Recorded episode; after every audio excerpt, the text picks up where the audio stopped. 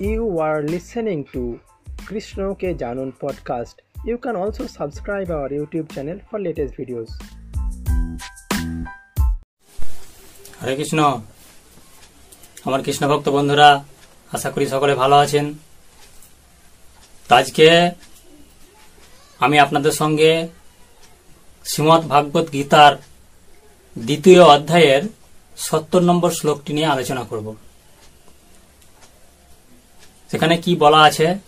দেখব। ভগবান শ্রীকৃষ্ণ মানব জাতির উদ্দেশ্যে তিনি অর্জুনকে উদ্দেশ্য করে কি বলেছিলেন কি ব্যাখ্যা দিয়েছেন, সেটাই আমরা দেখব। তো গীতার দ্বিতীয় অধ্যায়ে শ্লোকটি বলছি আমি। আপূর্য মানমাচল প্রতিষ্ঠম সমুদ্র মাপ ভবিষ্যন্তি যদ্দৎ তদ্দৎ কামা জং ভবিষ্যন্তি সর্বে স শান্তি মাপনতি ন কামকামী। শ্লোকটি আবার বলছি,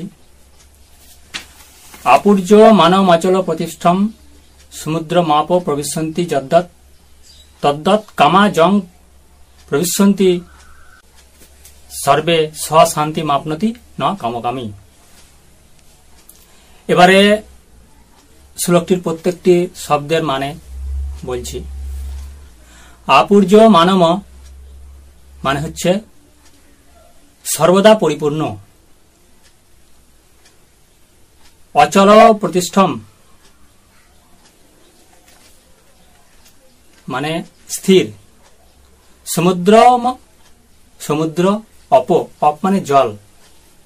প্রবিশন্তি প্রবেশ করে যদ্দৎ যেমন তদ্দৎ তেমন, কামা, কামনা বাসনাগুলি জং যাতে প্রবিশন্তি প্রবেশ করে, সর্বে সমস্ত স, সে বা তার শান্তিম শান্তি আপনতি লাভ করেন কামকামী, বিষয়কামীগণ।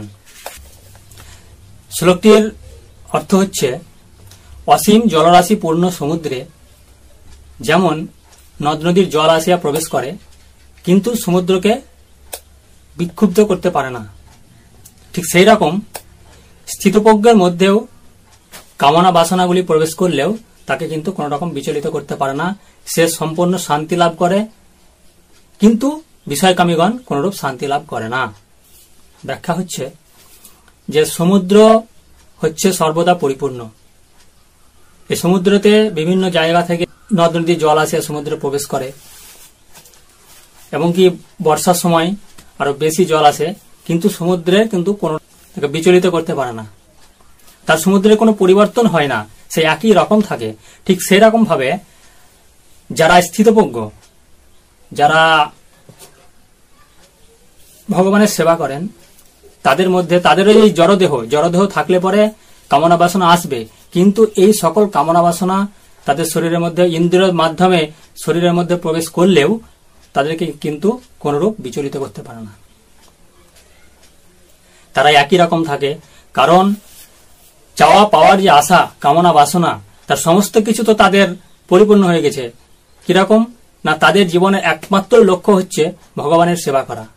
আর তারা ভগবানের সেবা করে। যারা ভগবত ভক্ত, ভগবত ভজন করে, কৃষ্ণ সেবা করেন, তারা তো যে সেবাটা করছেন সেটাই তো তাদের তাদের জীবনের একমাত্র লক্ষ্য। অতএব যেটা তাদের লক্ষ্য, সেটা পূরণ হয়ে গেছে। অতএব তাদের কিন্তু আর কোনরূপ চাওয়া পাওয়ার জায়গাটা নেই। এটাই তিনি বোঝাতে চেয়েছেন। তাই তিনি সকল মানুষকে বলছেন যে, এই সমুদ্রের মতো হও, যাতে করে কিন্তু কোন রকম কামনা বাসনা তোমাকে বিচলিত করতে না পারে। এক শ্রেণির মানুষ আছেন যারা, তারাও সাধক, মুক্তিকামী সাধক। তারা কি করেন? তাদের মুক্তির কামনা থাকে। তাদের জীবনের লক্ষ্য থাকে ধ্যানের মাধ্যমে পরমাত্মায় বিলীন হওয়া। কিন্তু যারা কৃষ্ণ ভক্ত তাদের সে কামনাটুকু থাকে না। কারণ কি? তাদের যেটুকুই জীবনের লক্ষ্য, তারা তো সেটুকু পেয়ে গেছেন।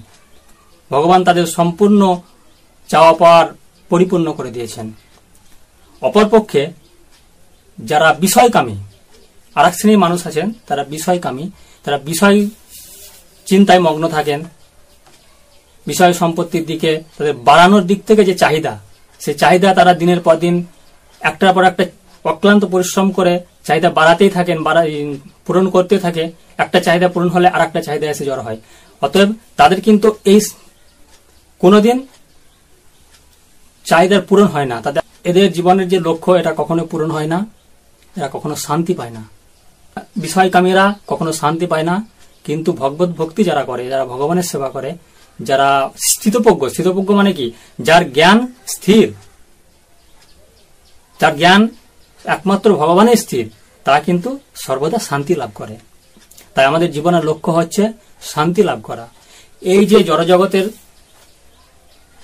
সম্পদ, যারা জড়জগতের সম্পদ অর্জনের জন্য সারা জীবন পরিশ্রম করে, একটা সময় ভগবান এটা বোঝাতে চেয়েছেন, বা আজকাল অনেকেই কোনো গানের মাধ্যমে বা ফেসবুকের মাধ্যমে আমরা দেখি তারা এটা অনেক সময় বোঝাতে চায় যে সবকিছু ছেড়ে চলে যেতে হবে। এটা হচ্ছে আমাদের জড়জাগতিক সম্পদ। কিন্তু পারমার্থিক সম্পদ যেটা সঞ্চয় করা হয়, সেটা হয় কিন্তু ভগবান, ভগবানের সেবার মাধ্যমে। এই সম্পদটি কিন্তু আমাদের সঙ্গে যাবে। আমরা জন্ম, জন্মান্তর ধরে যেখানেই যাব, কিন্তু আমাদের যে যে রূপে আমরা জন্মগ্রহণ করব, আমরা কিন্তু এই পারমার্থিক সম্পদটিকে সঙ্গে নিয়ে যাব। ভগবান কিন্তু তার এটা হিসাব রাখবেন। তাই তিনি ভগবান অর্জুনের মাধ্যমে সমস্ত মানব জাতিকে তিনি বোঝাতে চেয়েছেন যে সমুদ্রের মতোই হও।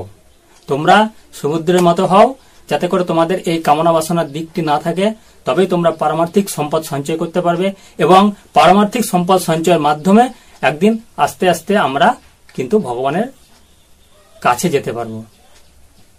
এই হলো শ্লোকটির ব্যাখ্যা এবং পরবর্তীকালে আমি আরও গীতার অন্যান্য শ্লোক নিয়ে আমি আপনাদের সঙ্গে আসব। Hare Krishna. You are listening to Krishna के जानून podcast you can also subscribe our YouTube channel for latest videos